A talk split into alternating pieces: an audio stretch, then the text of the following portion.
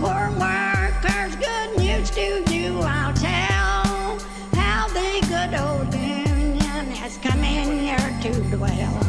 A battle in the heart of Alabama caught our attention. Coal miners in one community, they've been on strike now for months. Working as long as 12 hours a day, seven days a week, in some of the most dangerous conditions. I really think that the labor movement is the single greatest force for democracy in the history of the United States. The story of Alabama is a story of not just resilience, but of militancy.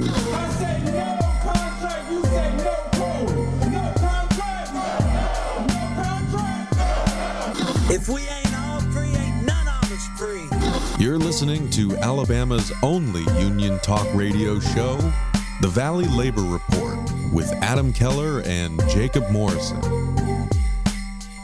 Hello, Tennessee Valley. You are listening to a very special episode of the Valley Labor Report in double overtime, released on YouTube the day after Christmas for your listening pleasure. My name is Jacob Morrison. My co host is Adam Keller, and today we're bringing you a few older clips that we dug up while getting some best ofs that did not quite fit into our regular programming.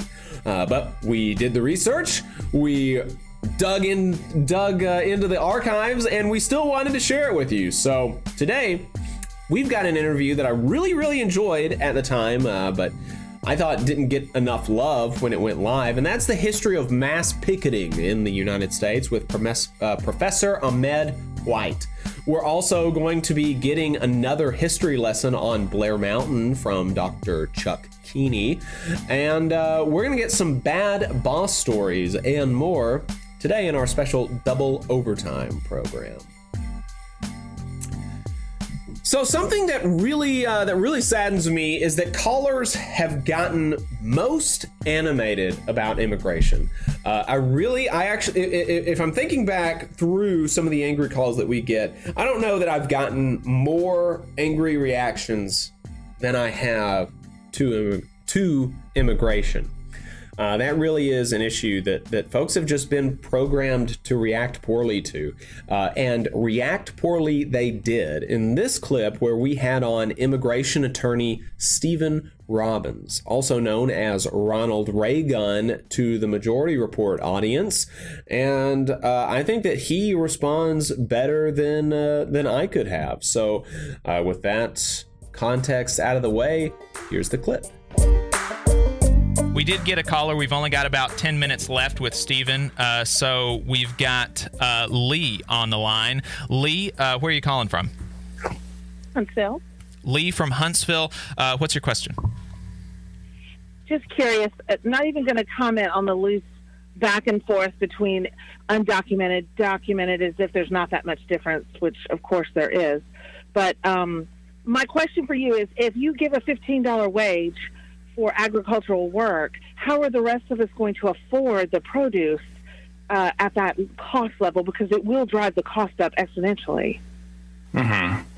Yeah, well, uh, to your first comment, um, the distinction between uh, undocumented and documented workers, I, I think it's really important to, for people to understand how arbitrary it is who gets and who doesn't get papers in this country. Um, people can get papers if they've been here you know, maybe they've been here illegally or undocumented for over 10 years and then they end up in removal proceedings. They can end up winning a green card. That's technically a right way to do it. Other people have been here 20 years and paid taxes and done everything above board, uh, but there's no way for them to get papers. And so, um, you know, I, I, hear what you're saying, but I also think that we need to really look at the the system as it is and to understand that the people who end up in one basket or the other, it's not due to merit. It's due to a random sort of patchwork of bad laws that need to be updated. In terms of, I don't disagree can... with that.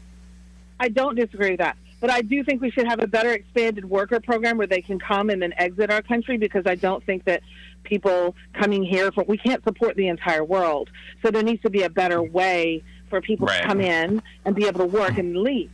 So we don't need to be supporting these people with our social programs that should be uh, reserved for the citizens of our country. That that's just my opinion. But tell me about the how we would right. how we would stop the increase in the cost. The increase in produce prices.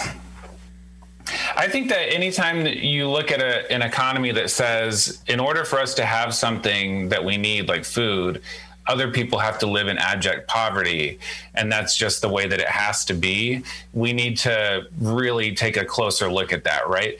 And so first of all i don't know that it's true that the prices would go up all that much if we raised uh, wages. I, I don't think that i've ever seen the growers actually present the math on that. We hear things like that about the $15 minimum wage all the time, but then you look at places like Seattle where they've they've implemented a $15 minimum wage and prices have not increased um, in any significant way. And then the other thing, like I was mentioning to Jacob earlier, if the president can get us into a trade war and we can come up with tens of billions, hundreds of billions of dollars to just give to the farmers, and it's and it's, it doesn't register on anyone's radar, nobody cares, then mm-hmm. certainly if we saw a situation where farm workers were making $15 uh, an hour and, and, produce prices started to go up. There's no reason why that same type of money couldn't be used to either um, subsidize the the uh, the cost of food or to subsidize the workers directly. So,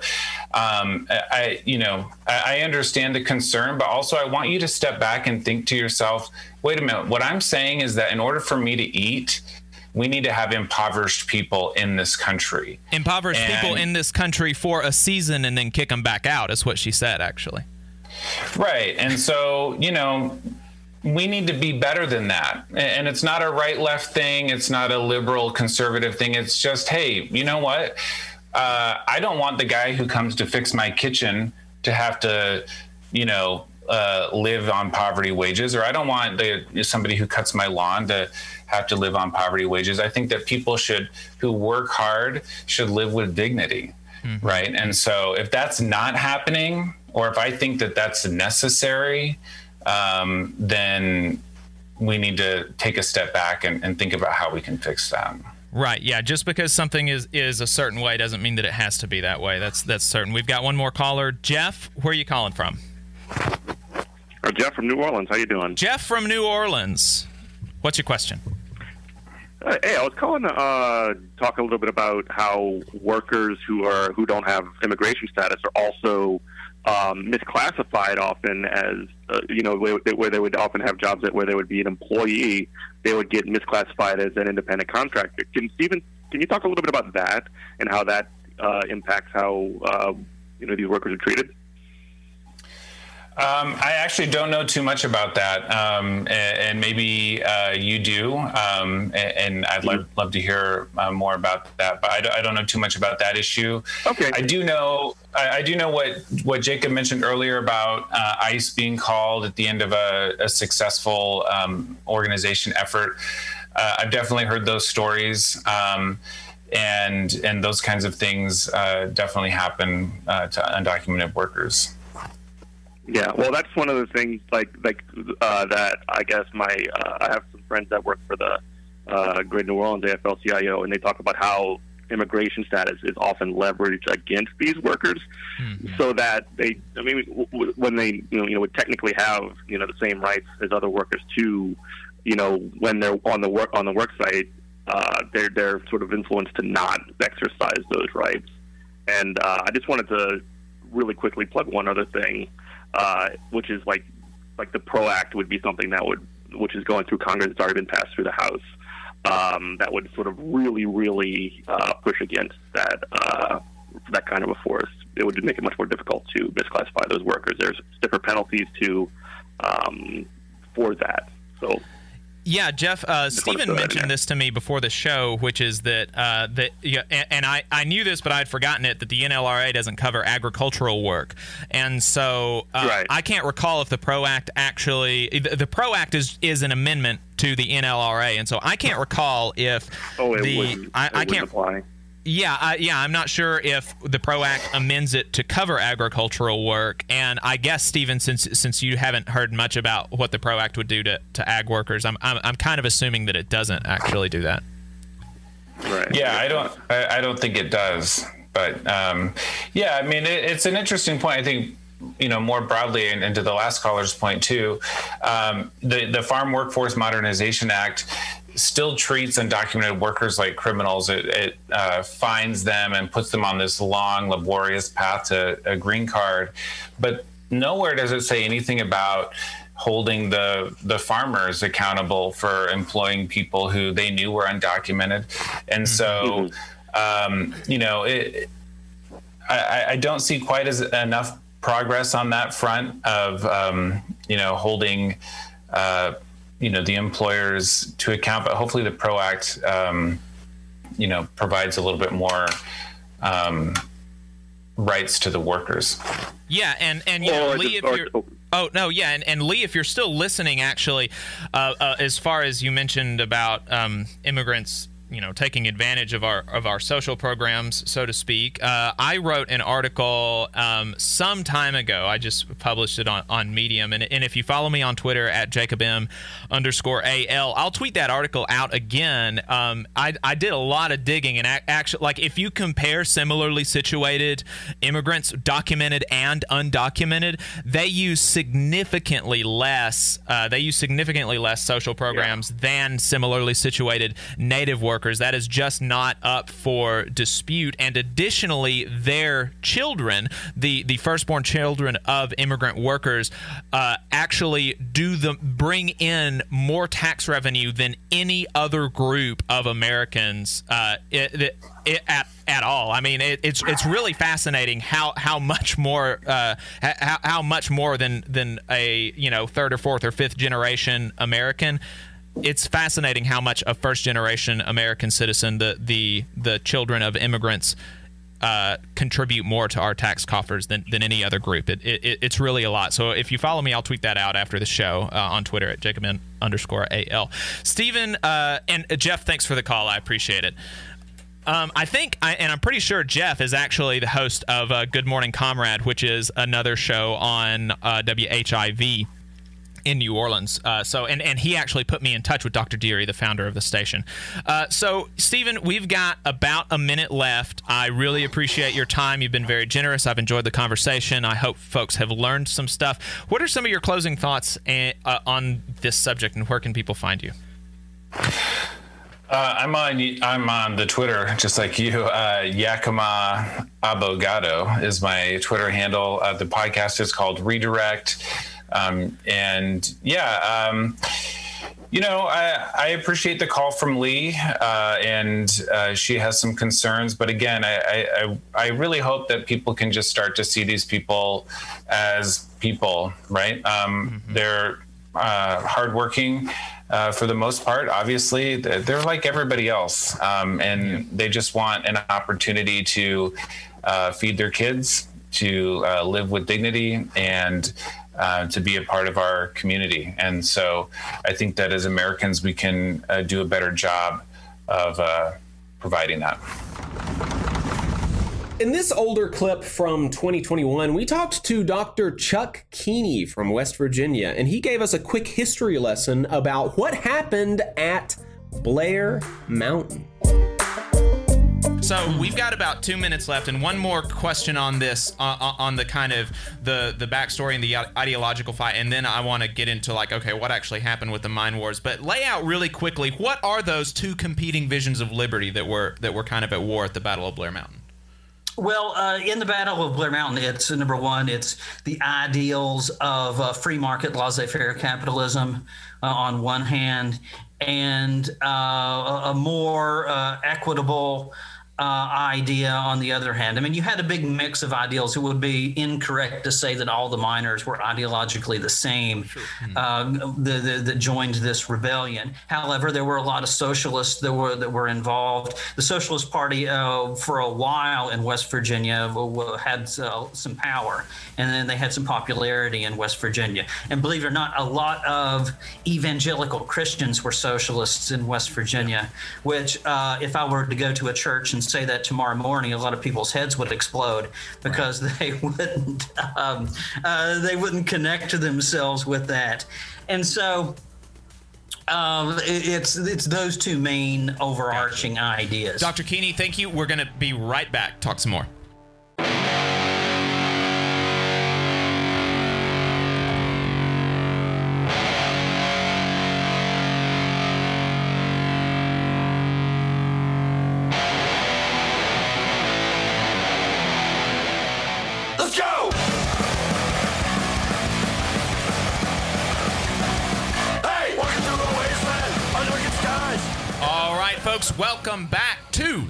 Labor Report. My name is Jacob Morrison here with my co host David Story. On the line, we've got Dr. Chuck Keeney. He is a West Virginia historian and a founding member of the Mine Wars Museum. So, and author of The Road to Blair Mountain. Author of The Road to Blair Mountain. So, let's talk about The Road to Blair Mountain as in not what, want to talk about the book a little bit later, but the actual what. So, give us the backstory before this big battle. What what what lay the lay the groundwork for us. What was the kind of historical uh, circumstances around this battle? Okay, so West Virginia, of course, by the 1880s, uh, they begin to understand through geologic surveys that there's a whole lot of coal uh, in West Virginia. And outside investors begin to come in and begin buying up all of the land, taking the land a lot of times from native mountaineers that had been here for a while. My family among them. My family lost 2,000 acres to the coal industry in uh, around uh, 1883, 1884. And this happened to a lot of uh, mountain families that, that, had been around for a while. They lost their land and uh, found themselves uh, working in coal camps. And so the coal industry comes in and they do uh, in some ways kind of a hostile takeover of the state in which they control the politics uh, the judges um, the land, and they build up these little coal towns in which they operate these towns independently. And I think you guys are probably familiar with the company town structure. Mm-hmm. But in West Virginia, you had the highest percentage of coal miners living in company towns than in any other state. Company uh, towns in the neighborhood, close to ninety percent of all West Virginia coal miners lived on company property. The second highest state was Illinois with about forty-eight percent. So twice as many uh, from a ratio, twice twice as many in West Virginia were living in company towns, which means they had a company town, you had a company store, company church, mm. company money, company saloon. You get the point. Um, they had their mail opened. They had their on. They had their ballots filled out for them on election day. Uh, mm. They uh, also had the brutal mine guard system, the security forces that uh, companies would have, and they were brutal. They spied on people. They posed as saloon keepers. They posed as miners. They spied on people. They beat up potential union uh, organizers. Uh, you could be beat up and lose your job for possessing the wrong kind of literature. A United Mine Workers Journal, so on and so forth, and oh, uh, uh, and then uh, eventually the miners themselves, you know, fight back. And you don't just have native white miners, of course, you have a lot of immigrants that are brought in, African Americans that come up from the South. Um, and they all are, are, stuck in these little company towns together. And ultimately, they end up joining forces and try to unionize. Many of them become socialists. The Socialist Party became rather popular in a lot of coal camps. My great grandfather was a socialist um, and had a number of little socialist mayors in towns that were unincorporated, that were incorporated towns right off company property. You often had a little socialist mayor uh, right off company property. You had this on the Paint Creek Cabin Creek strike. So anyway, around 1912, uh, the, the, miners uh, tried to organize. Now, these were big stakes for the United Mine Workers, and the reason it was was because you had the the UMWA had been successful in organizing the Central Bituminous Field a couple of years before 1912, and this was you know Pennsylvania, Ohio, Indiana, Illinois. However, West Virginia coal operators, because they were able to keep the union out, they were able to undersell these coal operators in the central bituminous field. They were able to sell coal cheaper and they were running these other coal operators out of business. So the, the coal operators of the Central Bituminous Field told the UMWA, if you don't organize West Virginia, we're cutting our union contracts. So the UMWA had to organize West Virginia in order to stay viable as an organization. The coal operators of West Virginia felt that they had to keep the union out in order to outcompete coal operators in other states. So from the very beginning, these are extremely high stakes and uh, they go on strike. Everybody's evicted from their homes. They live in tent colonies, and the miners begin organizing themselves into guerrilla warfare units. Um, my great grandfather was in one of those called the Dirty Eleven. That uh, and they uh, blew up tipples. They tore up railroad tracks. They attacked uh, scabs. Then they attacked mine guards. There were pitched battles that took place in the Paint Creek Cabin Creek strike, in which you know 15 people would be killed in one battle, 10 in another, 16 in another. Uh, Mother Jones, of course, the very famous National Union organizer, comes to West Virginia. They ultimately win the Paint Creek Cabin Creek strike and bring the Union into the Kanawha coal fields. And uh, Frank Keeney, who became the leader, uh, him and Fred Mooney, who became the two big leaders during that strike. And they weren't union organizers; they were just miners who just took it over themselves. Yeah And uh, they become uh, the Union leadership in West Virginia during World War I, they successfully organized the whole state except for three counties Mingo, McDowell, and Logan County, the southernmost coal counties. And these were high coal producing counties, but they couldn't organize them because of the heavily entrenched mine guard system uh, that was there. And so they have this unionizing drive after World War I. Things get even more violent. Mingo County becomes known as Bloody Mingo. You had. Um, uh, a lot of events known as the Battle of Matewan, sometimes called the Matewan Massacre, that's a very famous gunfight that took place. Uh, you had the Three Days Battle of the Tug, a three day battle along the Tug River on the Kentucky West Virginia border that killed in excess of 30 people. We really don't know the exact number of people. In a lot of these gunfights, we really don't know exactly how many people were killed. And uh, they declared martial law in Mingo County. Uh, they brought in uh, troops and uh, they began arresting miners. They, they cut off the, the family's food supplies that were living in the tent colonies. And ultimately, two individuals, Sid Hatfield and Ed Chambers, uh, one of them was a chief of police in Matewan, and his deputy were murdered on the McDowell County courthouse steps by mine guards. And that was kind of the spark that led to miners in the other coal fields decide we're going to march from Charleston down into these counties and forcibly drive the mine guards out and release the miners that were prisoners and bring food and supplies to the people that were living in these tent colonies. Uh, the Lick Creek Tent colony had become known by that time as Labor's Valley Forge. And uh, just appalling conditions families were living in. And so they were trying to march south to Mingo County to drive out the mine guards. But in between Mingo County and Charleston was Logan County. And uh, there was a series of ridge lines that kind of made a natural fortress about uh, five or six miles north of Logan, town of Logan. And this is where uh, the sheriff of Logan County and the mine guard set up defensive entrenchments along a 12 mile front on these ridge lines, beginning at Blair Mountain and going up to uh, Mill Creek. It's called the Battle of Blair Mountain, but the battle was much bigger than the actual mountain. Okay, it took place along a 12 mile front for five days and uh, miners uh, it started out with about 5000 miners. The numbers may have swelled up to around 15000 um, they were organized. Um, we don't have time to get into the organization of it, but in August 1921 is when they begin marching south. They fight this five day pitched battle uh, between company forces and uh, state troopers uh, and uh, the miners themselves uh, who were organized. Of course, the miners wore red bandanas around their necks. Uh, that had been a tradition that had been going on for quite a while at that time and uh, were referred to as rednecks as a result of that. Um, that's not the exact origin of the term redneck, but in West Virginia, if you said redneck, that meant a Union man at the time. But because the miners didn't control the press, they didn't control the media. They were portrayed as backward, ignorant hillbillies, and the term redneck kind of became associated with someone who's backward and ignorant. Uh, because the miners themselves didn't control the media, but to them, they, uh, the red bandana meant Union solidarity. Um, that's what the term meant, and it, it has become this kind of scarlet thread throughout West Virginia history. Teachers, when they went on strike in 2018, they wore red bandanas around their necks uh, to recall uh, the miners of Blair Mountain. So it's been a continuing tradition. Anyway, federal troops were eventually brought in. The miners surrendered. There was a series of treason trials which took place thereafter. And uh, the mine wars kind of fizzled out after that.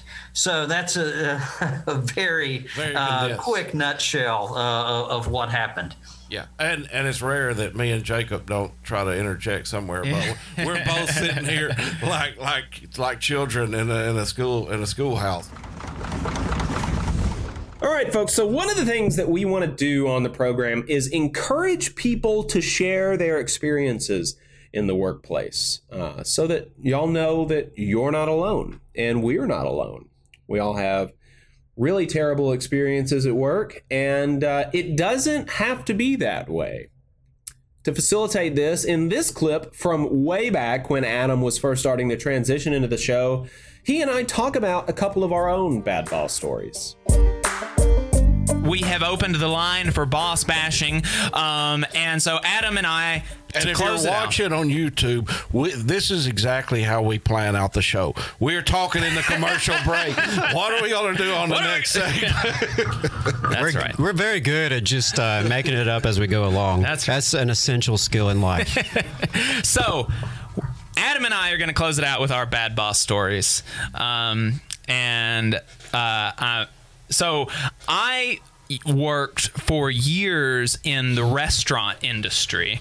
And the restaurant industry is the industry that is currently you know um, their the, the the restaurant bosses their tears are flowing right now because uh, they their tears Boo-hoo. yeah the the restaurant bosses tears are flowing right now because it is not as easy it's still not impossible but it is not as easy for them to lord homelessness and starvation over their workers. And so they're having a difficult time getting people to work for 2 to 10 dollars an hour at their restaurants so they're crying a lot.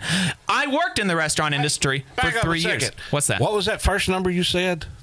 What first number Of the salary for restaurant workers. Two to ten dollars an hour. For tipped restaurant Yeah. workers. I, I wonder how many people recognize. So uh, tell Mm-hmm. people how much. Yes. The, when people refuse to tip at a restaurant, right. tell them how much your waiter or waitress is making per hour. Yeah, two dollars and thirteen cents an hour is what I made uh, for the whole time that I was a server. I eventually got promoted to uh, like shift manager, which is you know not really actually management. You're just kind of like a team lead. Uh, and here's and you know what I made when I was a shift manager? I made a cool five dollars and forty five cents an hour. Ooh, look at you, big shot. I was a big shot being a shift manager. You'd be surprised how many people will take a, a, a pay cut Mm-hmm. to call themselves a manager. Yeah. No, that was a pay raise because I Yeah, was making two dollars some an people- hour. I have worked with people that will take a pay cut oh, just that's so bonkers. they feel important. Yeah, keep an eye on those people. Yeah.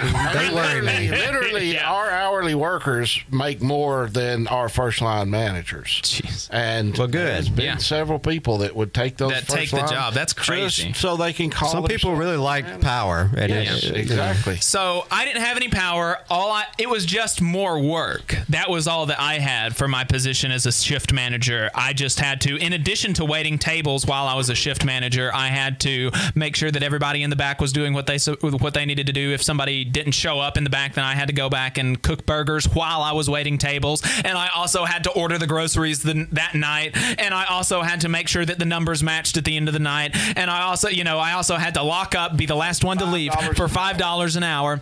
And you don't make minimum wage after you stop taking tables. You still continue to make two to five two two dollars an hour if you're a server while you're closing the restaurant. Five dollars an hour as a manager while I'm closing the restaurant, not making tips. It's BS. Our boss there. So you would make if you worked eight hour day, you would make uh, two twenty dollar bills. Uh, it, an eight-hour day at five dollars an hour would be forty dollars. Yeah, Two- at two dollars an hour, two- it would be sixteen dollars. Yeah. I mean, and but but most of that, but see, most of that when you actually get your paycheck is zeroed out because all of your tax because you get to take home your tips at the end of the day, but your tips, the credit card tips at least, are automatically counted on your forms, and so taxes are taken out from your tips and from your two dollars an hour. All of that from your two dollars an hour. So I had multiple occasions gotten zero to two dollar checks for eighty to hundred hours of work. Yeah. a zero dollar check for a hundred hours of work over the course of two weeks. That is And for anybody that says if you don't like it, go somewhere else. Well, guess Oh, what? man. There's going to be somebody else that has to take Somebody's got to do it. Somebody's got to do it. So our boss, not our general manager, he did have hiring and firing power, but he didn't make a whole lot of money either. He was a great guy. Loved our general manager. Um, the boss man, the guy who owned the place. I worked at this restaurant for more than three years. Do you know how many times I saw the guy who owned the restaurant? Twice. Maybe four times over the course of three years. And yet. You're telling me he didn't work?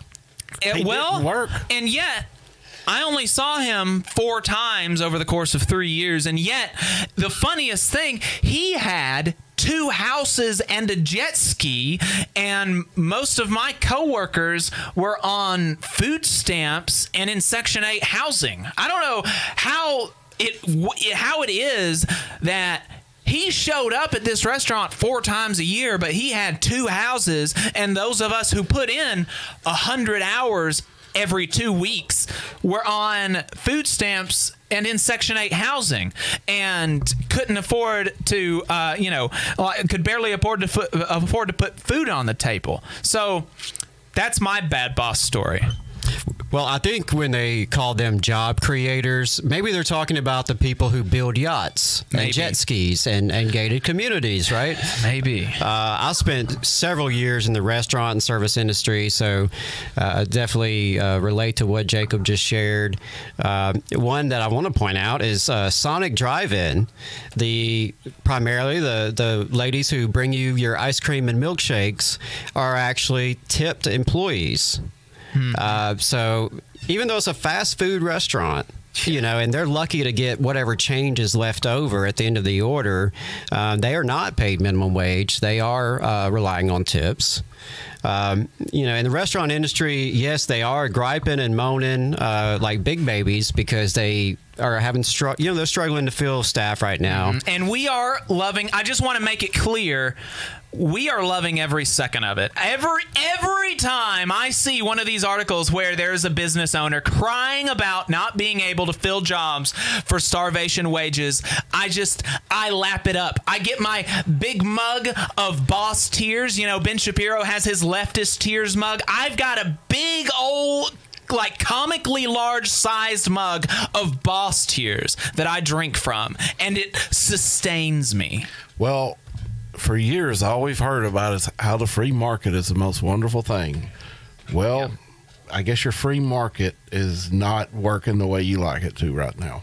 Right. I mean, this is the market at work. People people are having options, and uh, you know, guess what? Signing up to work at your restaurant for eight dollars an hour with unpredictable scheduling, where you may not know what your schedule is from day to day. Uh, we're gonna you're gonna come in, you're gonna get treated like crap by some petty manager, you know, with a power trip. You're going to get treated like crap by a lot of customers, unfortunately, uh, who you know feel misery in their own life because they're being exploited so they want to take it out on somebody and it's probably you taking their order. Uh, the cuts and scrapes the burns.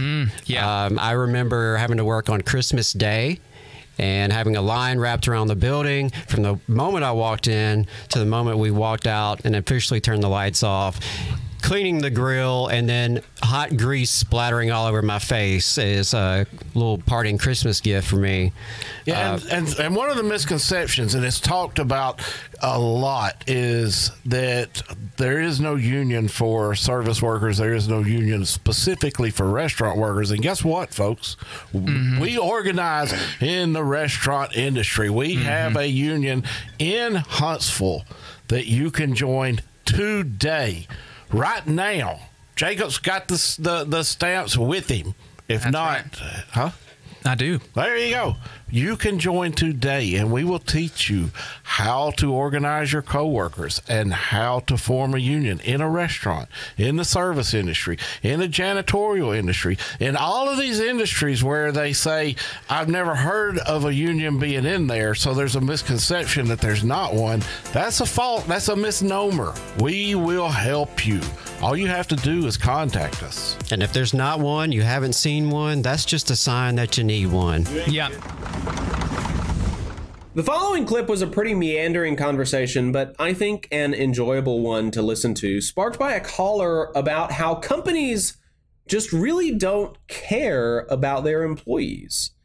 Um, I think that's something that that folks really need to uh, folks really need to take to heart. Let's listen. We got somebody else wanted to get on in on the boss bashing hotline on this International Workers Day. We got about two minutes. We got about well, you know what? Yeah, we got about two minutes. Well, le- let's get in there and we, we let's get you in here. And if you uh, um. i- i- If it, if it goes longer, we can bring you in on the other side of the break. We had uh, it was uh, Michael from North Carolina. Michael, what you got for us? Hey, how's it going? Uh, listen, happy May Day from beautiful Western North Carolina. How is everybody today? Oh man, I'm doing good. Welcome, welcome. I just wanted to call and say how much I appreciate what y'all are doing, um, how important it is, and how much of a rich labor history we have here in the South. Yes. And uh, for putting the red back in redneck. There you I go. just wanna Hell say, yeah. uh, Truth. I just want to say uh, I'm tired of seeing all my Southern brothers and sisters licking boots and kissing ass to the boss. And uh, and my experience through this pandemic is I was I won't say what I do, but I was really essential, and we were just thrown to the wolves. Yeah. They didn't even mandate masks until about four or five months ago. Yeah. So uh, uh, I just want to say they don't care about you. They'd rather make money. And if you died, they'd have somebody doing it for you the next day. Yeah. Yeah. So, They only care about you. with y'all. Yeah, they only And, care uh, about you to the extent that you are able to to profit, uh, make profits for them. At that point, then it's over with. That's right, David. So, listen, I just wanted to say thank y'all and happy May Day, and I hope you have a good weekend and uh, keep up the good work. Thanks for calling, bro. Thanks, brother. Appreciate it. Happy May Day. Yeah, uh, uh, that's exactly right. And you know that's that's important for folks to understand. Like thinking that you've got a commitment to an employer or something. You know, I was talking to somebody yesterday about um, these coal miners going on strike, and they said that they just didn't didn't feel like it was right because they agreed to do a job, and and um, and now they're not doing a job, and they agreed to it, and it's like. Uh, they agreed to do the job in the same way that the company agreed to uh, pay them, which is at any time and for any reason revocable because we live in an at will state. And if you don't think for a second that the minute it becomes incon- just inconvenient, not even you're taking food off their table, the second it becomes inconvenient for a company to continue to hire you, you're gone. Well, they agreed to do a job under a previous contract where they were mm-hmm. paid seven and eight dollars an hour more. Right. And they gave up that seven or eight dollars an hour to profit the company. Yeah. Now they're asking for it back. Yeah. We'll be right back. This is the Valley Labor Report. You're listening to the Valley Labor Report. All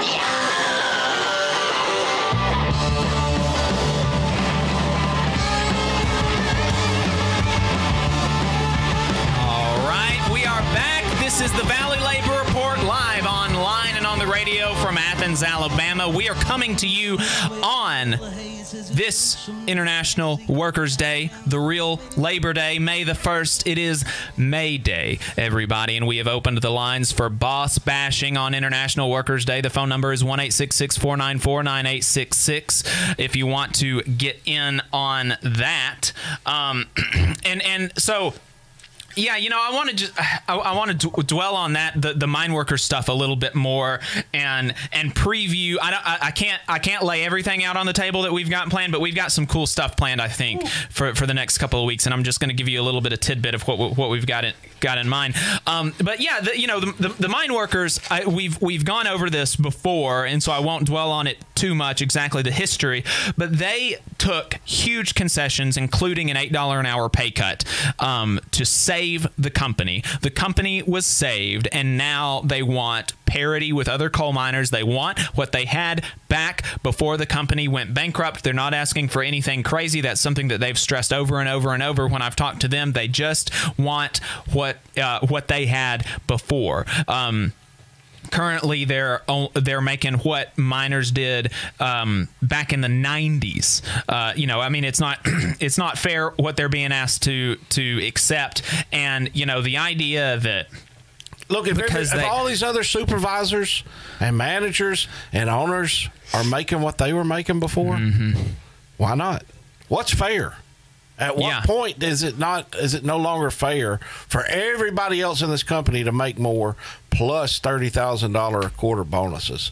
Thirty thousand dollars per quarter bonuses for the supervisors out there, and we don't want to pay the workers a dime more. The actual people that shovel that coal out of the hole two miles deep, risking their lives, risking their lives. We've had we've we've got I know of at least one memorial for mine workers that passed away in 2001.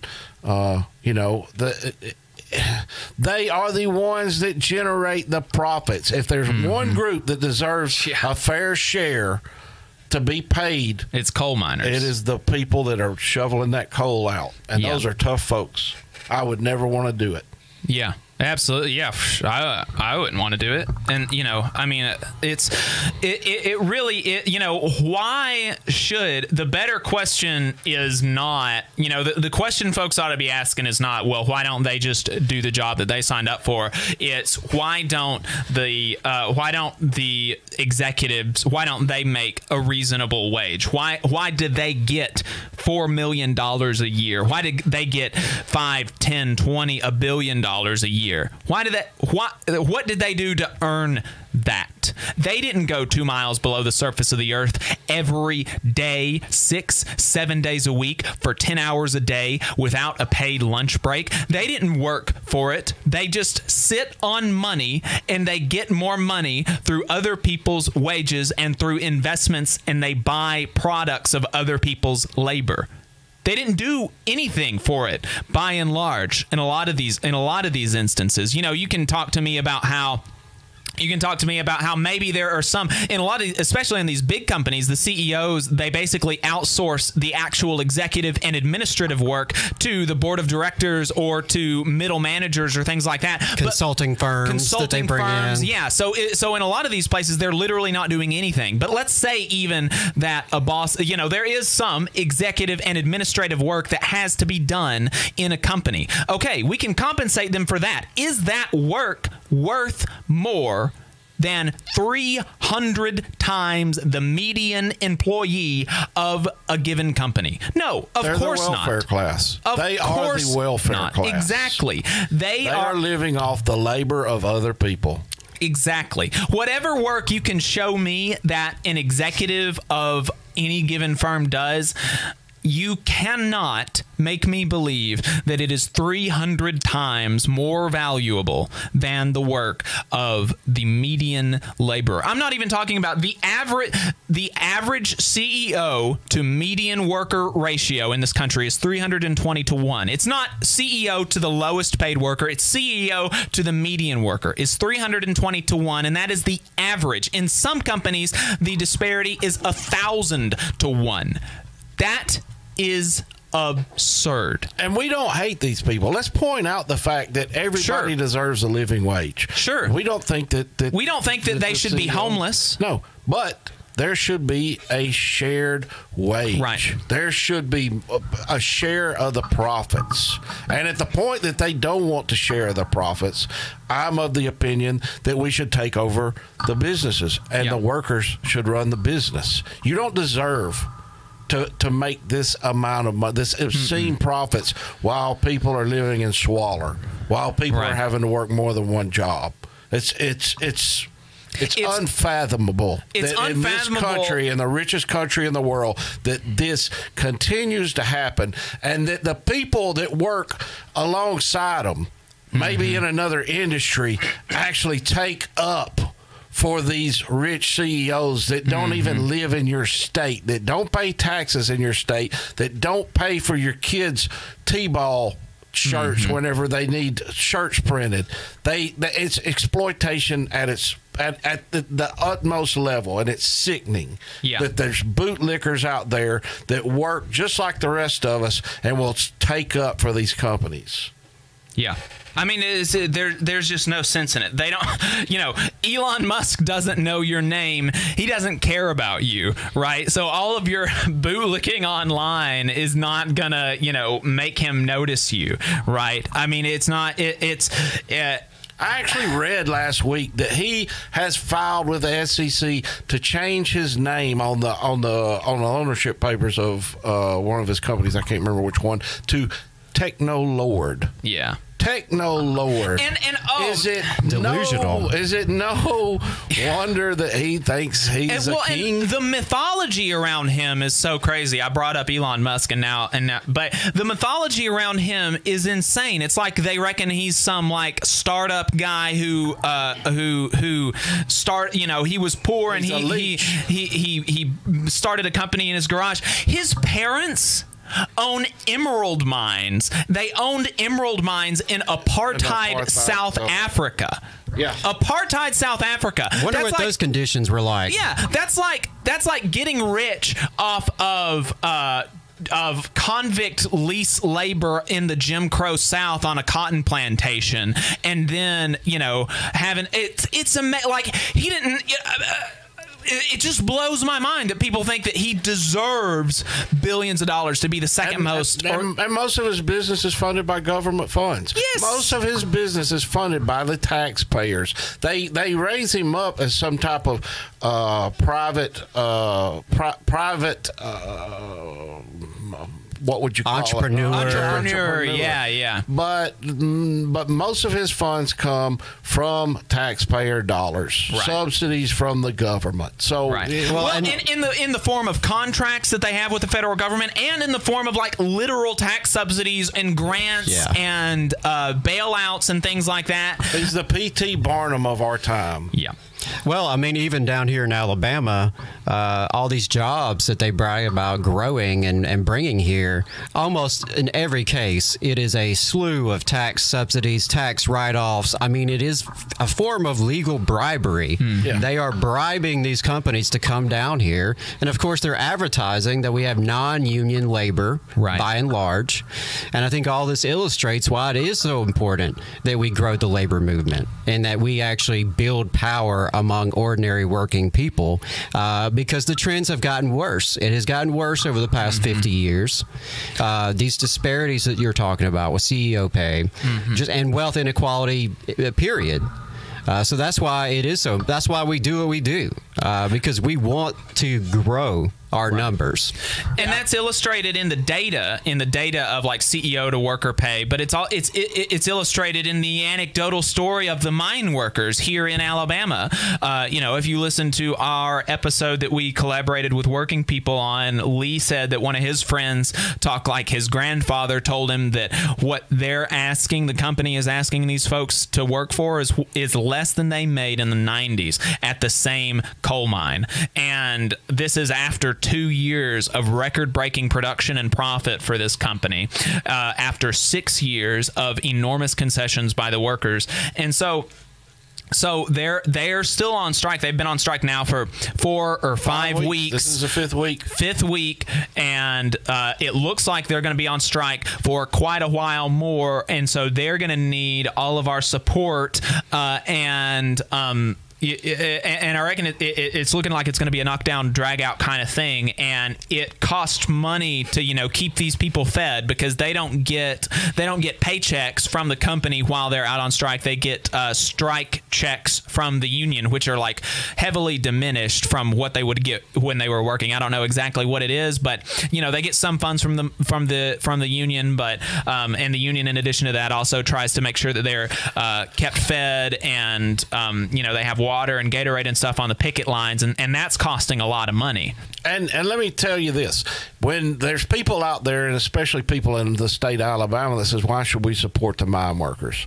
Why should we care about them getting a raise?" I'll tell you why: because the money that they get from that raise will go directly back into our community and into our state as opposed to going to some Wall Street executives. That's right. Some hedge funding, uh, vulture, ca- venture capitalists, vulture capitalists, in some faraway state. The money that these folks will make will go directly back into our community. And that is important. Yeah. That is the most important thing that we can do in our state is to raise the wages because when we raise the wages in the state, we are creating more consumers. They are mm-hmm. spending more money. They're buying more vehicles. They're going out to eat more. The money that the company makes is not going back into the community. It's going into somebody's private jet. Yeah. It's going into more investments into into stock markets that you'll never see. We've got to pay more people more money and you say well if we pay if we pay the waitresses at ruby tuesdays an extra two dollars an hour it's going to cost us more to eat there yeah it's going to cost us a mm-hmm. few cents more per meal to eat there the amount of money that we will generate back into the community by paying them more will, will increase the economy in the state of Alabama. Don't let these these idiot right wing conservative people tell you that it's going to take money out of your pockets. It's not. Alrighty, folks. To round out this special episode of Old Clips, we have a fairly recent interview with Professor Ahmed White talking about the history of mass picketing in the United States. Like I said, I didn't think that this got enough uh, this got enough love when we went live with it. I think it's very important considering how. Um, you know, considering the reinvigoration of the labor movement and uh, what it's going to take for people to win right? It's not just enough to win a union election. Winning a union election is actually, uh, you know, that doesn't change. That in and of itself does not change people's lives materially. Uh, we've got to win better contracts, or we've got to win things outside of contracts that actually materially make people's lives better. And uh, mass picketing is a tactic that people in the past used a lot. And is never used anymore. And so we talked to Professor White about that. Even though, in historical context, if you look over the last hundred years or so, 2021 wasn't particularly noteworthy, uh, there was certainly a different feel and a different tone in the coverage as workers from coal miners to grad students and factory workers to cereal makers went on strike. A common theme that arose from these strikes was the widespread use of injunctions. If you listen to the show, you know intimately about the struggle that the coal miners in Brookwood have faced uh, with these particularly repressive orders from the state, restricting them to 10 to 11 workers on the picket line at first, and then to six, then banning the practice altogether. Now, the state has graciously allowed the coal miners in Bessemer, in Brookwood, to have two people on the picket line. Uh, we're so thankful to the state, to our overlords in the government. John Deere workers and Kellogg's workers also saw this tactic used against them as well. And so I'm watching Striketober unfold, right? Like everybody else, and the boss making use of state power to repress protests that can, in almost no case, be called mass pickets. and I thought that it would be interesting to learn more about the history of state repression of the picket and specifically uh, the repression of mass picketing. My friend Daniel, who is in law school, recommended looking up our next guest, and I was not disappointed. Mr. Ahmed White is a professor of law and the Nicholas Rosenbaum Professor of Law chair at the University of Colorado. He got his law degree at Yale, and he has been doing a lot of work lately on the history of law and labor relations. He is the author of a book and the author of an upcoming book titled Under the Iron Heel The Wobblies in the Capitalist War on Radical Workers. Uh, Mr. White, thank you so much for taking the time to talk to us today. Thanks for having me. I'm, I'm happy to be here. Great. So, a lot of your work focuses on mass picketing as a tactic um, and its successes and defeat.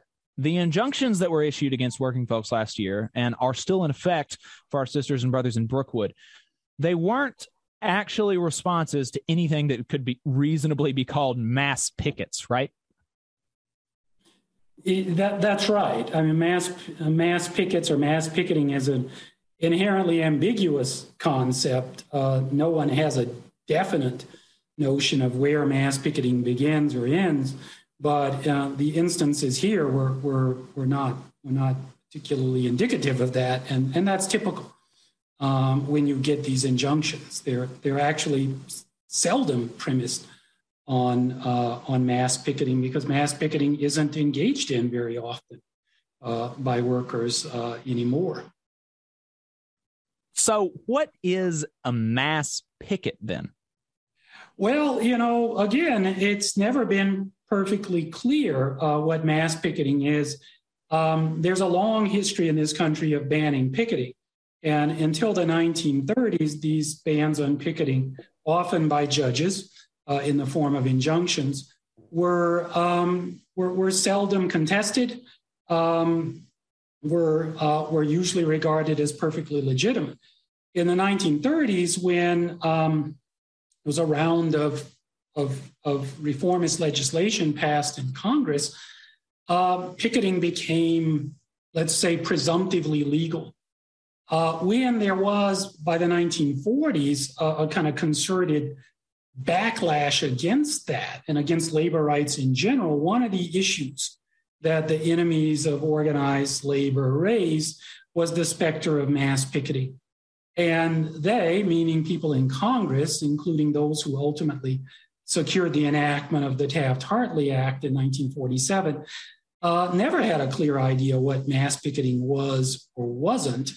Uh, they figured correctly that if they could ban it in some way or another, um, the, the risks of mass picketing and the cost inherent in that ambiguous definition would fall on workers. In other words, if there were doubts whether picketing was mass picketing or not, workers uh, would bear uh, the burdens of that. I see. I see. So the um, mass picketing as how would you define it then? Like in, in, in your research, when you're looking at, at, at, mass picketing, what what are the kind of things that you would you, you were looking at? Well, uh, the the one factor is is just size, but again, that's not uh, um, that's not reducible to any particular number. It never really has. Um, under federal law, mass picketing is banned by, uh, by Section 8B1 of the National Labor Relations Act. There's a kind of interesting story there because the ban there isn't an explicit one. It's implicit, it's a matter of the legislative history and intent. And the courts and the NLRB have, uh, have taken that for granted. So if you read 8B1, it doesn't say uh, anything about mass picketing.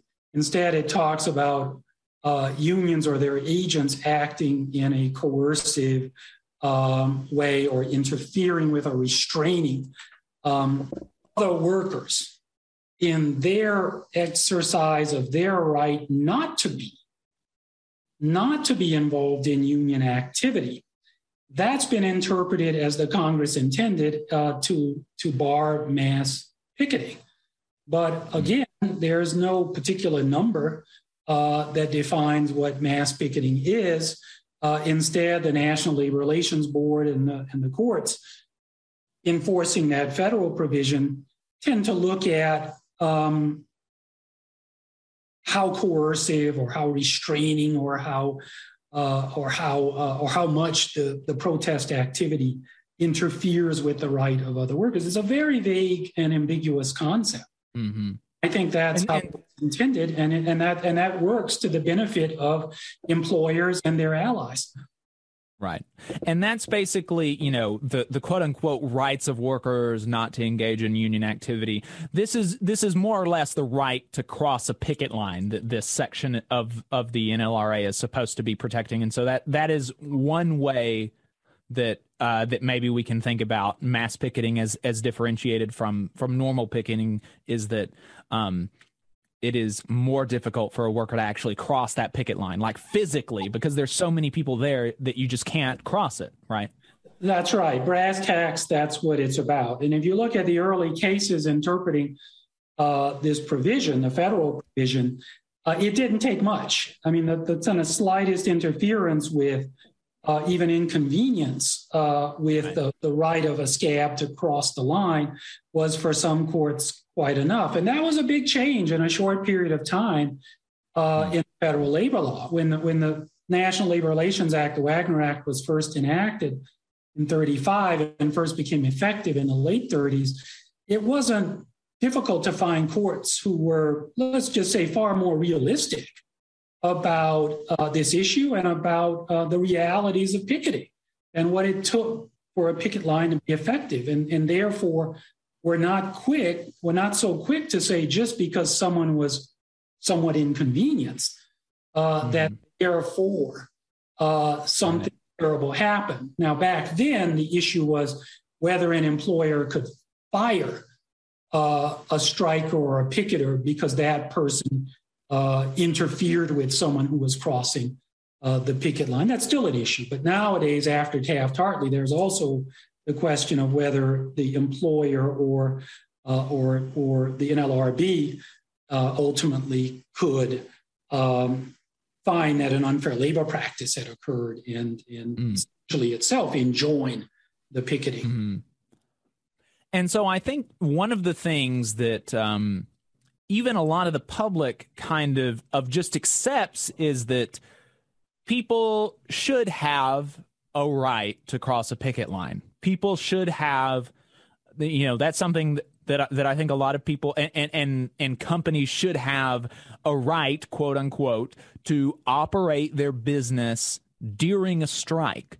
Um, how would workers who engaged in mass picketing, who did not allow strikebreakers, scabs, to cross the picket line um, because of their numbers, uh, because of their numbers primarily. I mean, it was not, it, you know, people talk about union thugs, and that was not the primary means by which scabs were prevented from crossing the picket line. It was just that it was physically not possible to do that. And, and there were also sit down strikes and things like this. How would workers who did that defend these actions? Well, you know, you put your finger on something really interesting, and that is uh, the, the kind of historical uh, function of mass picketing in elevating the labor movement uh, during this crucial period of growth in the 1930s, late 1930s, and through the 1940s. Mass picketing was effective as you mentioned, because of the mere numbers. And usually, mm-hmm. heyday of mass picketing, you might call the period in the uh, the few years after the end of the Second World War, when there were a great number of strikes, the biggest strike wave in American history by far, uh, with a great number of those strikes involving mass picketing. There was actually very little violence uh, and very, very almost no serious violence. And what that reflects is the fact that mass picketing worked not because people were being beaten up, you know, that happened occasionally, uh, but usually because mass picketing um, signaled to people who would cross a picket line that they shouldn't. Some of them were intimidated, I'm sure. Some of them merely responded uh, to the the theater of it all. They they, they mm-hmm. for, was an indication of how many of their fellow workers were on the side of the union and mm-hmm. to them that maybe they should reconsider their thoughts about the underlying issue that provoked the strike. Um, and that's why, when it comes down to it, mass picketing was banned at the federal level uh, with mm-hmm. Hartley. It was very effective at making the union movement um, a meaningful force in American politics and economics. Without mass picketing, the question is how can strikes be effective? A strike is a withholding of labor. For some workers in some circumstances, that's enough. But for a lot of American workers, it's not, uh, particularly where employers have a very broad right to bring in replacement workers, either temporary replacements or if it's an economic strike, of course, permanent replacements. That raises a question how can you win a strike if you if you're limited to to two or five or seven or whatever people on a picket line uh, patrolling in a way that that some court has prescribed, uh, or even don't have an injunction, you're worried that if you bring too many people on the picket line, the employer's going to go and file an unfair labor practice charge uh, against right. you, the National Labor Relations Board. Right, right. So we've got about three or four more minutes on the radio, and, and then we're going to continue. So, folks, if you're listening to us on the radio, you can find us online. We're on Facebook, we're on YouTube at the Valley Labor Report. You can continue to listen to this conversation that we're having with Professor Ahmed White from the University of Colorado about the history of mass picketing in the United States. And the last thing that I wanted to, and, and we'll wrap the interview here for the radio, is the injunctions that we saw in 2021. What is the basis for them? Because, like I said, these are not mass pickets. These are not pickets that are preventing people from crossing the picket line. And they still had the state come down and say, mm, too much. What is the deal there? So that's very interesting and I think quite important. So, what I found in studying um, the use of injunctions in, in labor, uh, in labor cases, uh, is a consistent theme and that is the ability of the people seeking these injunctions, employers, um, to premise the injunction on an anticipation of violence and disorder that is far, mm. that is often at least far, far, far removed from any present indication that there would be violence or disorder. And the courts have um, consistently accepted that argument. So what you have here is a situation where uh, courts, again, routinely issue these injunctions, and they have for decades now, uh, without there being much proof at all that any kind of trouble uh, is is is is in the offing. It's this anticipation that there would be trouble, and that's been true of the way the NLRB has. Um, enforced this Section 8B1. In other words, the federal limitations on uh, on on mass picketing, but it's also been true as uh, as your question and your introduction to this uh, this this segment indicates. Uh, in the great number of cases where state courts have done what state courts can do separate from the NLRB, and that is to issue their own injunctions. It's this anticipation of violence and disorder, even when it's not in the offing, uh, even when it's a distant threat, if any threat at all. One, the one other thing I would say, if we have a moment to say this, is that this all happens in a context where employers or their allies very frequently provoke whatever kind of disorder there may be anyway. And when they do that, they provide themselves with a basis for the issuance of these injunctions and never pay much of a price for it.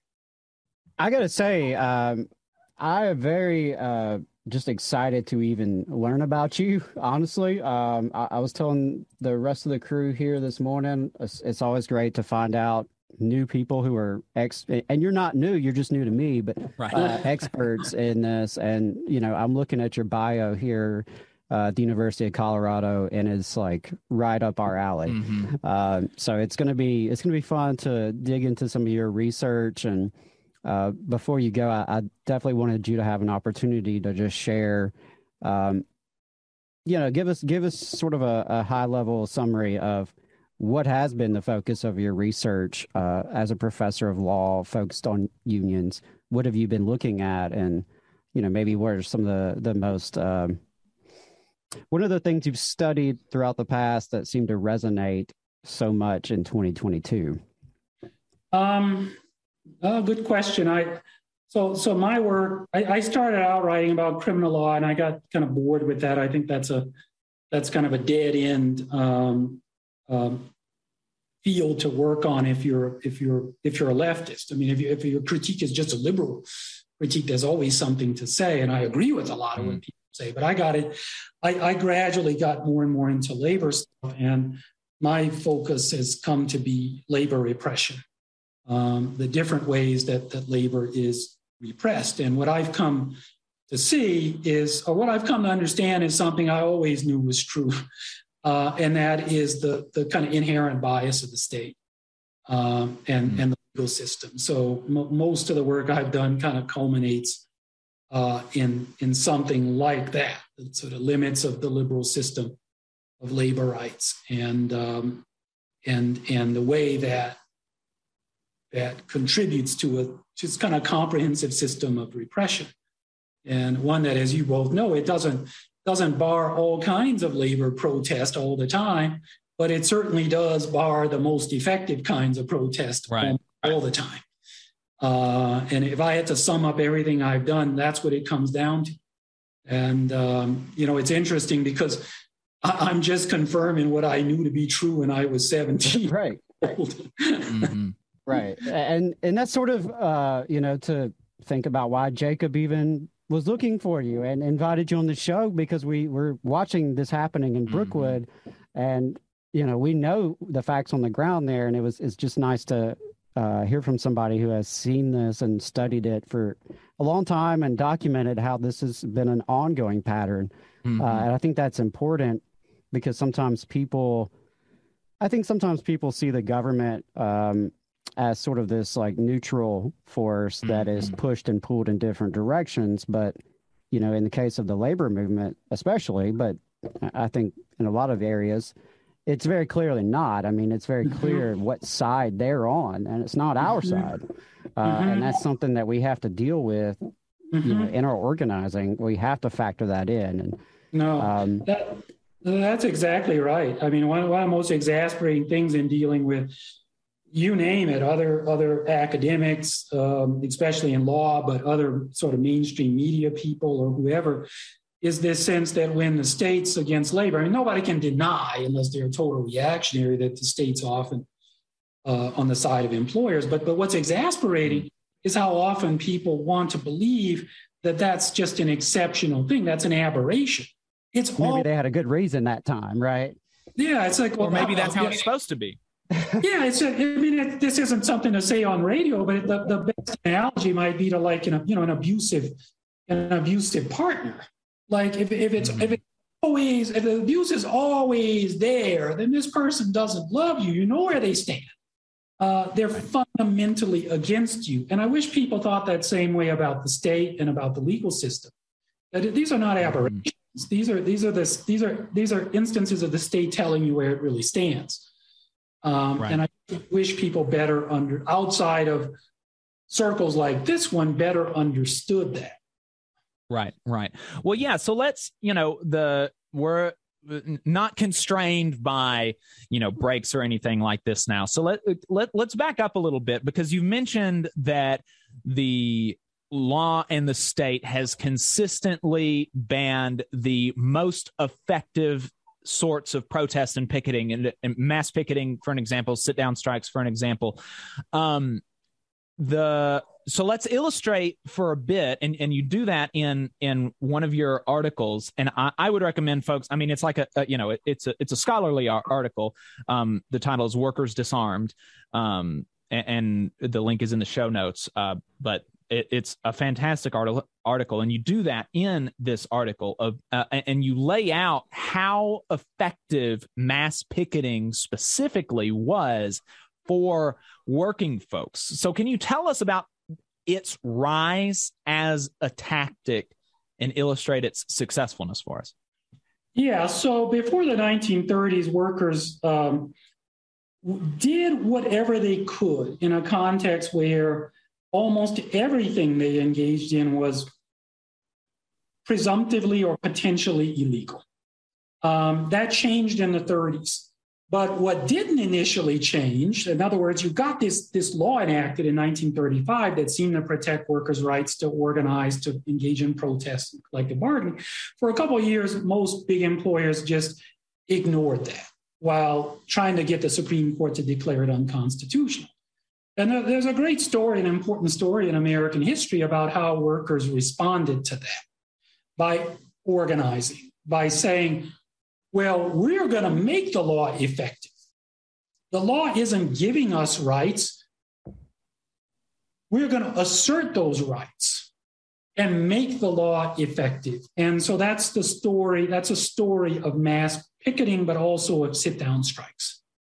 Um, and so you had this massive wave of sit down strikes in 19, beginning in late 1936 and through the first half of 1937. And um, some of my colleagues, uh, Jim Pope um, and uh, uh, Drew Hansen, um, have argued persuasively, I think, that this was a major, major reason that the Wagner Act was found constitutional by the Supreme Court in April of 1937.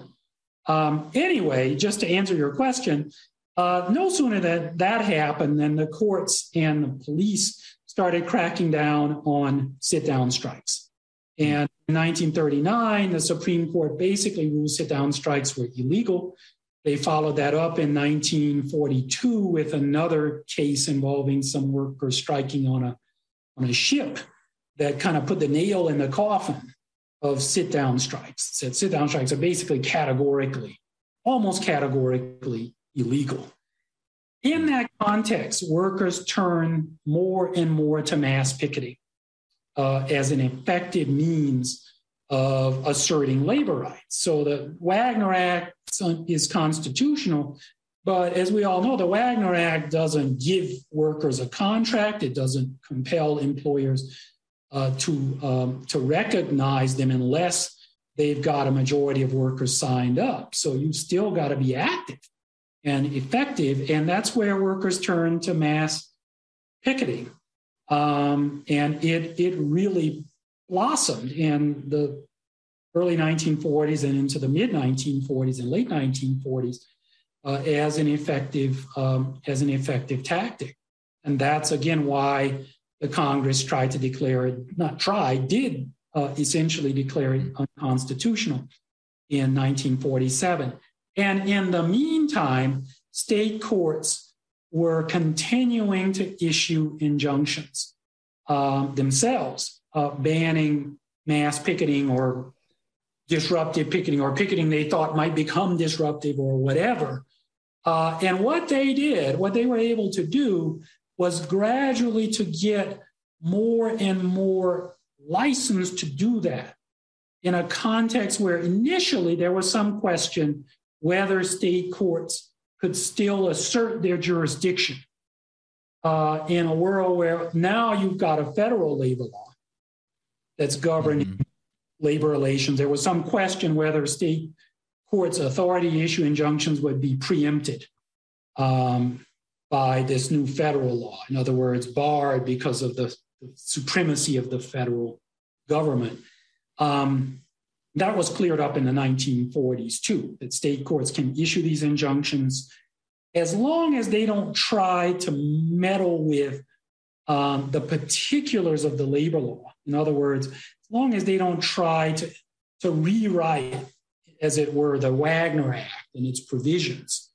Um, as long as their injunctions are focused on order uh, and, and, and the threat of violence or, or, or interference with uh, public access, as long as they're focused on that, they, they pretty much have carte blanche to issue injunctions.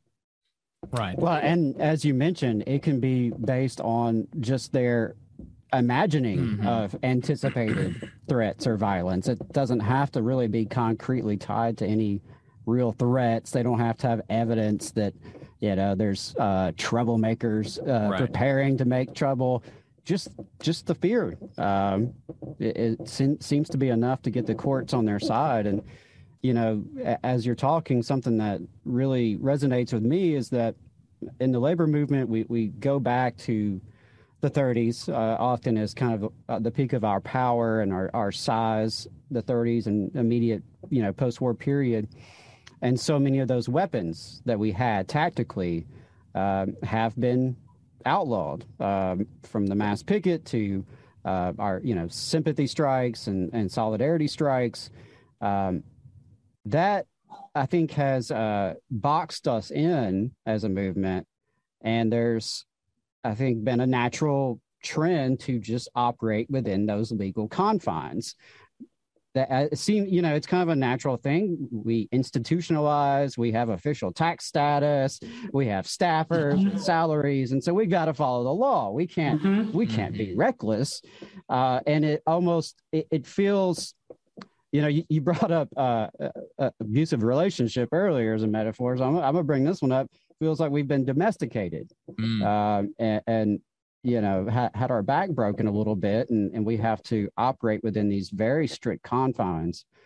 Um, so that lead that's a long way of leading me to my question which would be given that the mass picket and so many other tactics that we know worked in the past are illegal should the labor movement be looking at taking the risk uh, of, you know, going outside those small, narrow legal confines, or should we uh, be looking at are there new tactics that they haven't figured out to ban yet that we need to be really uh, focused on? I, I, just don't, you know, don't know if you have any uh, thoughts there, but I'd be curious to hear it. Well, I, I, I think you raise a, a crucial question. I know you are a professor of law, and I don't want you to say anything. saying get, get me in trouble, yeah. uh, but no, you raise a crucial question, and, and one that I think has to be on the table. What what is the the value of of of of being legal? And I, am not saying that to say um, to endorse engaging in criminal acts or whatever. People have to decide for themselves what they're going to do in this world. Um, but not everything that's illegal is criminal either. And mm-hmm. some of my colleagues, a few of my colleagues among law professors, uh, have have begun to raise this issue. Like, what's what's the real value of the NLRB system to workers now?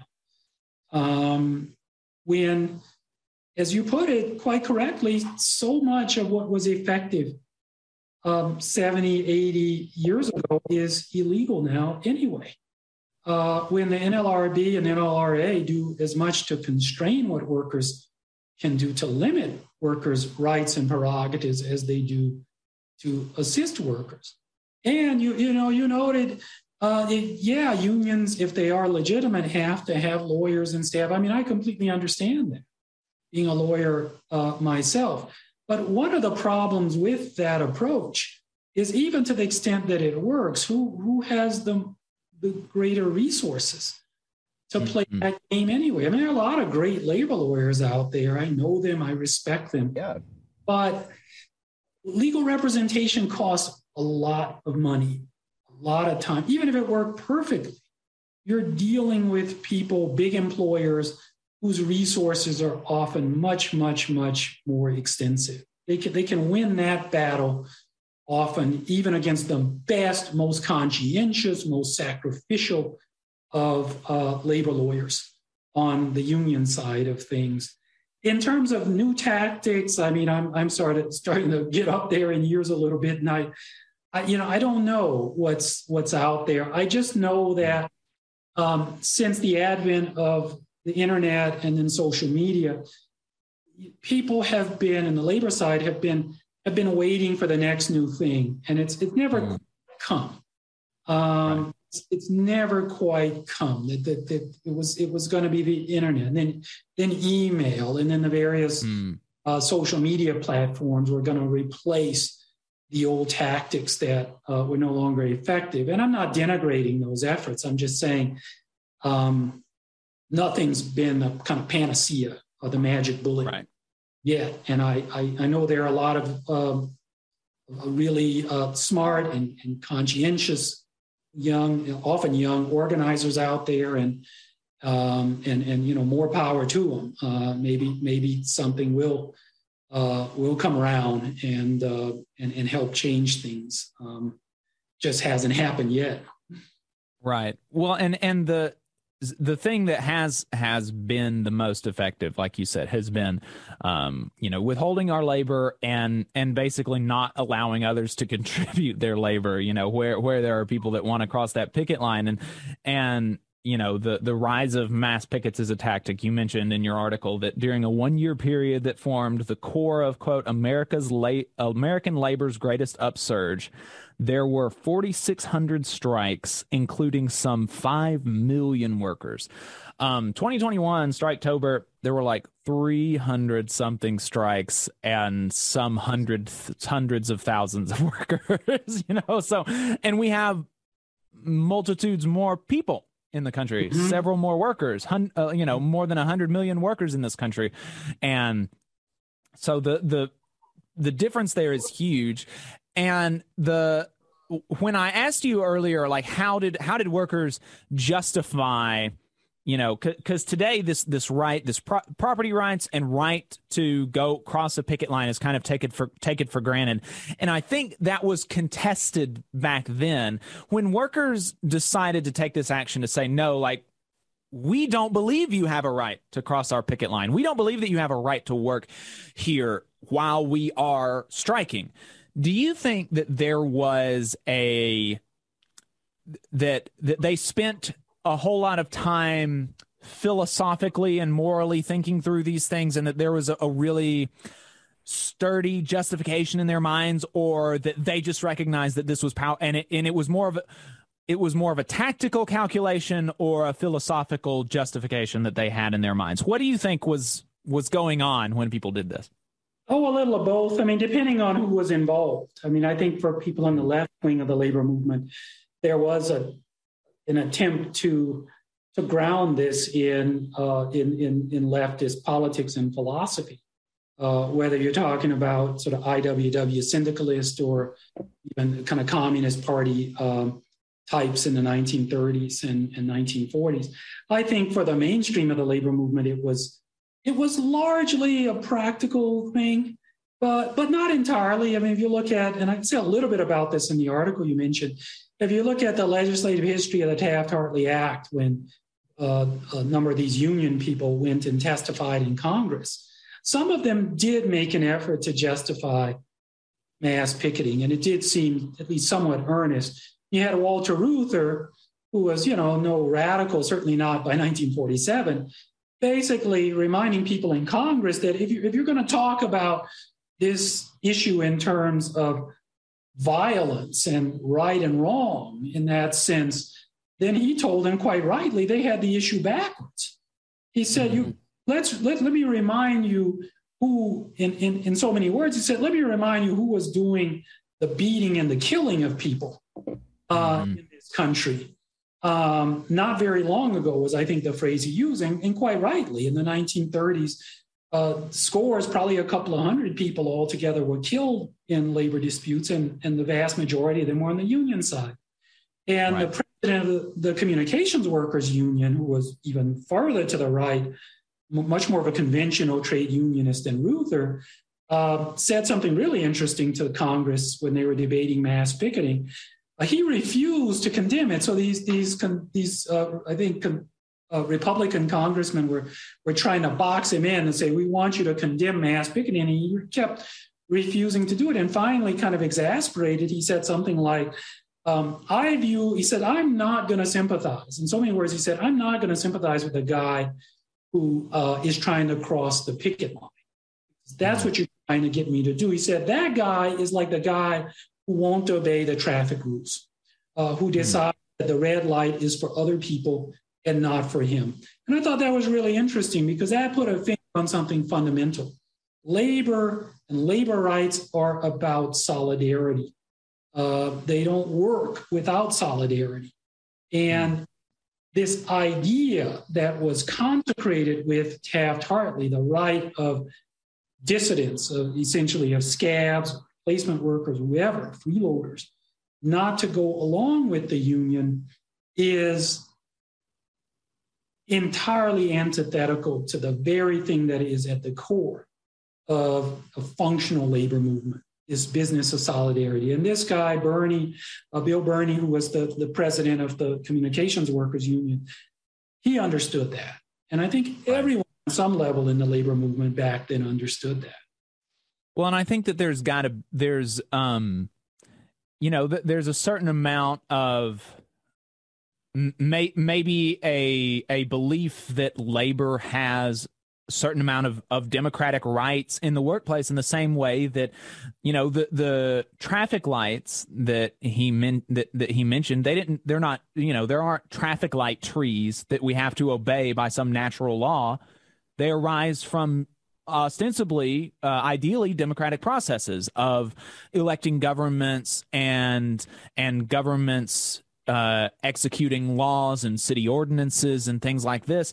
And we have a democratic right to bind our neighbors to certain standards and to certain and and you know we have a right democratically to say that when this light is red you can't go and mm-hmm. and uh, and and I you know and I think that I think that workers have a democratic right to say that you know when the light is red you can't go You know, you can't. Uh, and and the picket line is is a red light. The picket line's a red light, and and and we are and and and when workers say democratically that that there's a red light here, I think that that is. I, I don't think that that even even today union members see. Uh, um, I don't think that th- that they conceive of it in that way, and that they believe it has as much legitimacy as it ought to. Mm-hmm. No, that's a that's I think that is a that is a, a great point, a tremendously important point. I I mentioned a few minutes ago my friend and colleague uh, Jim Pope. He's a law professor, just retired at uh, Rutgers, and Jim wrote a just a fascinating and very important article. Um, maybe a couple of decades ago about the sit down strikes called worker lawmaking i forget the, the, journal it's in but what, what jim argued i think this is this is just absolutely crucial he looked at the history of these sit down strikes and he made, I think, uh, the, the essential point that you have to look at what those workers do, were doing in those sit down strikes as an exercise in lawmaking. Mm-hmm. Not just any legal thing they were doing, which is the conventional way of seeing, oh, they were violating the rights of private property and trespass and all of that. Jim said, no, look at them and look at the way they understood themselves what they were doing.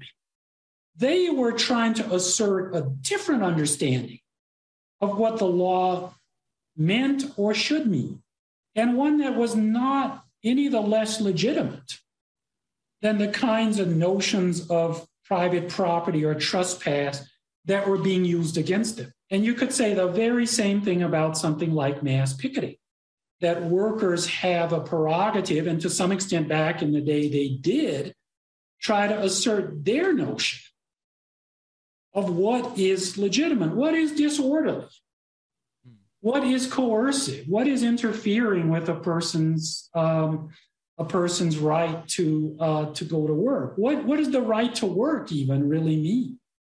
Um, and I think if workers could recapture that, I'm not saying that's easy or that right, I have right. some program, but I think if workers could recapture that kind of spirit, um, it would go a long way towards revitalizing uh, the labor movement. Again, it's not easy because a lot you end up in jail doing this, or God forbid, mm-hmm. Seriously injured or killed on a picket line. That happened all the time 70, 80, 90 years ago. Um, but but if, if workers could recapture that spirit, it would go a long way towards rebuilding uh, the labor movement. Wow, I I think there's a lot that y'all just uh, discussed there that that to me speaks to the show, the social contract mm. uh, in the way in which you know to the extent that we even have a social contract anymore that anyone could pinpoint it's certainly been i think individualized and much less of a collective nature uh, than it was 70 80 years ago in the time period we're talking about and another thing that you mentioned uh, that I think is is a major, you know, difference between now and then was that there was a left. There mm-hmm. was such a thing as the left, um, and it was, uh, you know, such a monumental part of the labor movement.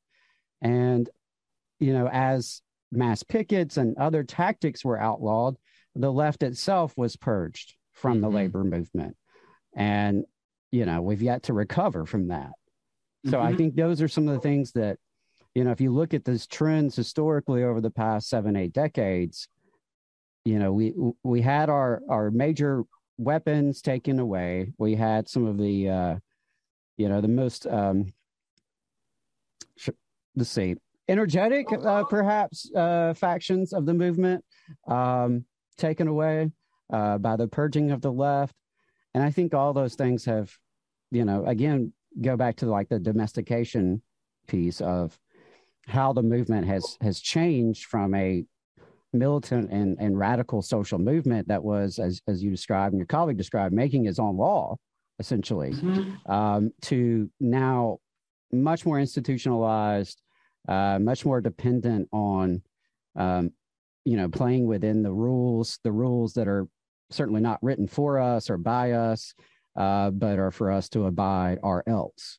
Mm-hmm. Um, so uh, you know, those we we could probably talk about this all day, but it just uh, those were some things that stuck out to me, and definitely uh, we'll be looking up Jim Pope from Rutgers as well. Yeah. So, No, uh, Professor, good- you're you're teaching you're teaching us. I, I don't know how your week went, but uh, at least on Uh, yeah. today, Saturday, you can you can be assured you taught some folks today. Yeah, I, I was telling when I told when when Daniel suggested you, um, and I and I found you. It's like you couldn't have created somebody who was doing work more precisely for more precisely about what I wanted to talk about.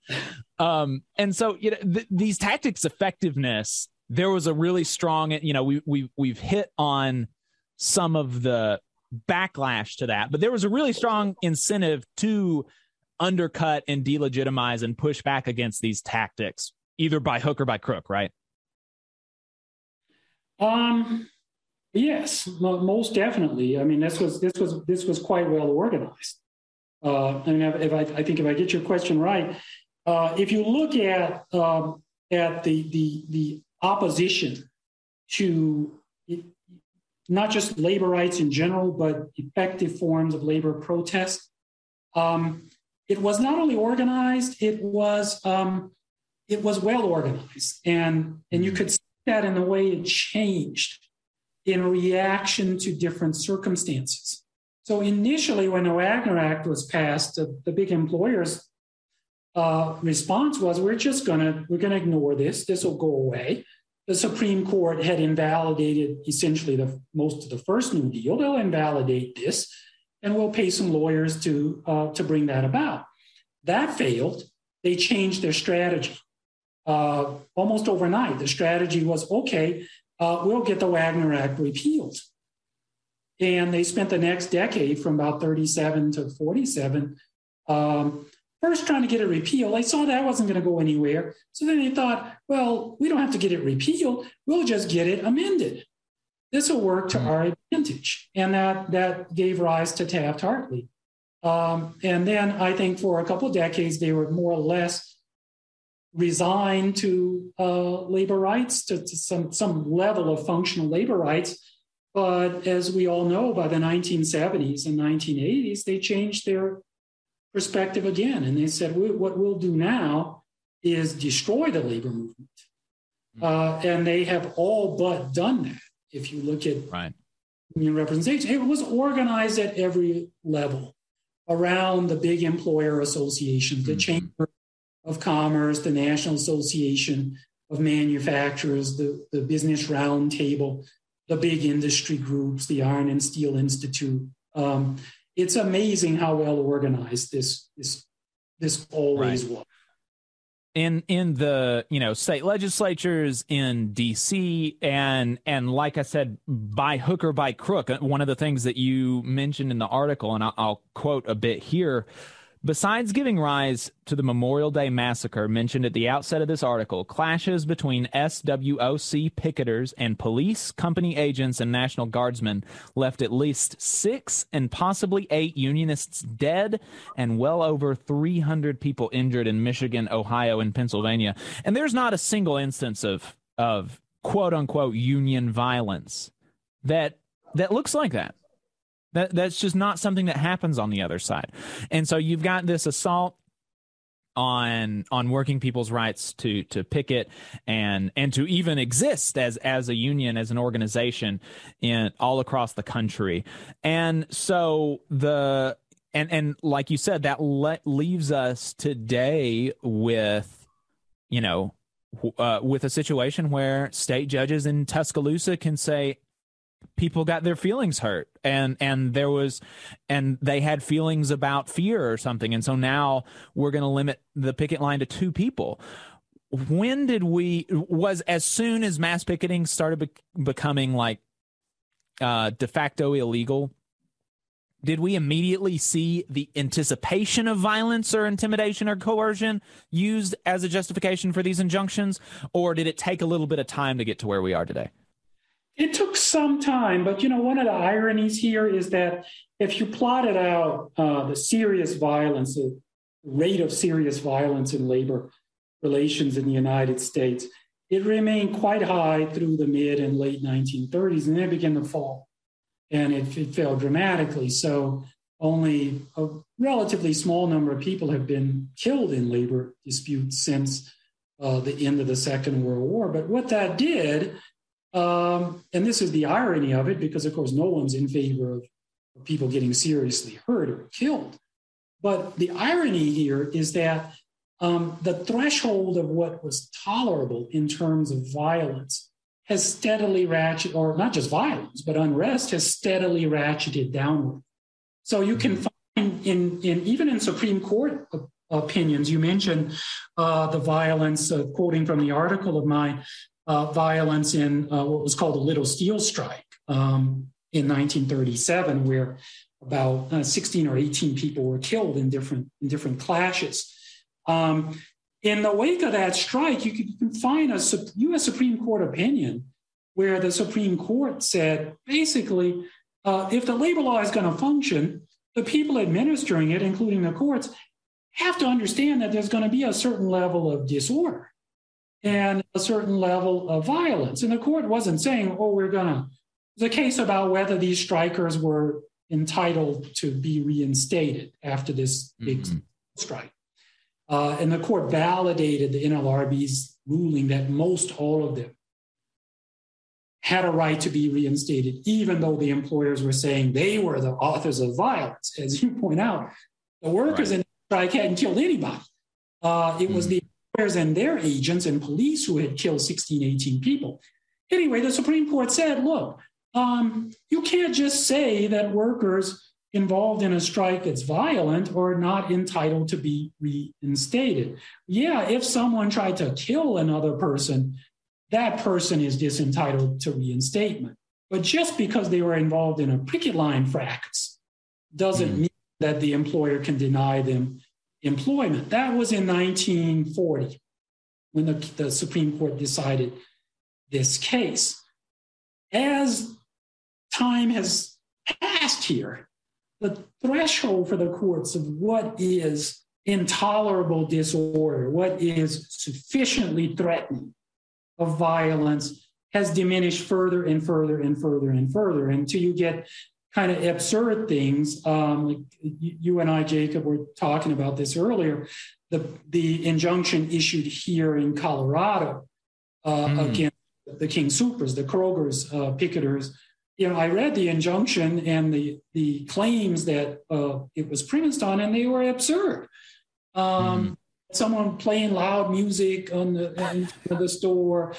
Um, some people were. I mean, an an epithet was supposedly you eight thousand people out on strike, and an epithet was supposedly you. We don't know if that even happened. We don't know what the epithet was. Uh, the threshold of what is intolerable has has has has worked its way so far downward uh, now.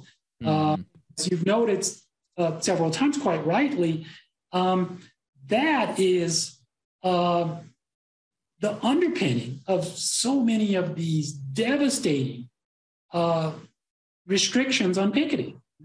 Right.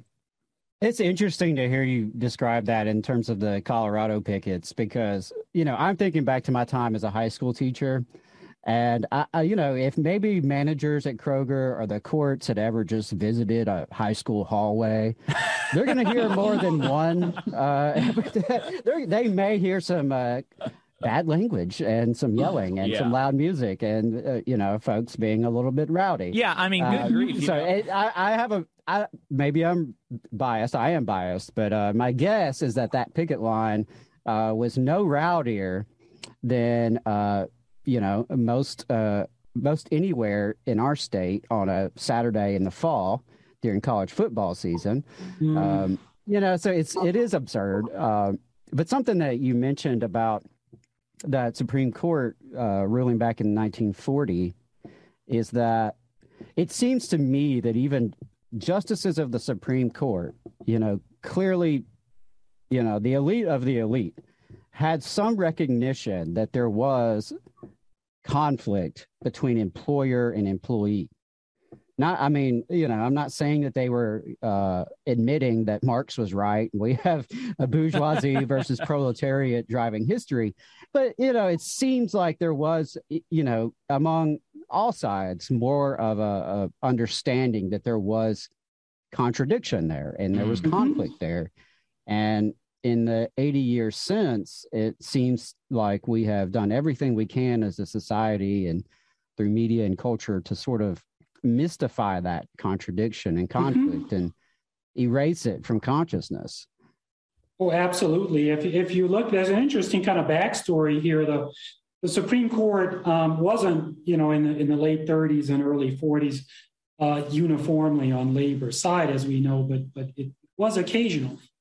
Um, and at, at the forefront of that, in the lead on the court, were some interesting figures.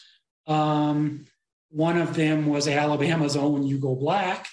Mm-hmm. Uh, you also had William O. Douglas, and then maybe the most fascinating of those people was a guy named um, named Frank Murphy, uh, who was the governor of Michigan during the big sit-down strikes, including the big GM sit-down strike in Flint in the winter of 36, 37, and he he distinguished himself by refusing to, he called out the National Guard, but he refused to unleash them on the sit down strikers, and that, that abetted the UAW strikers in winning that strike. And then a few years later, he ends up on the Supreme Court, partly because his, his actions during that strike cost him the, the governorship in Michigan.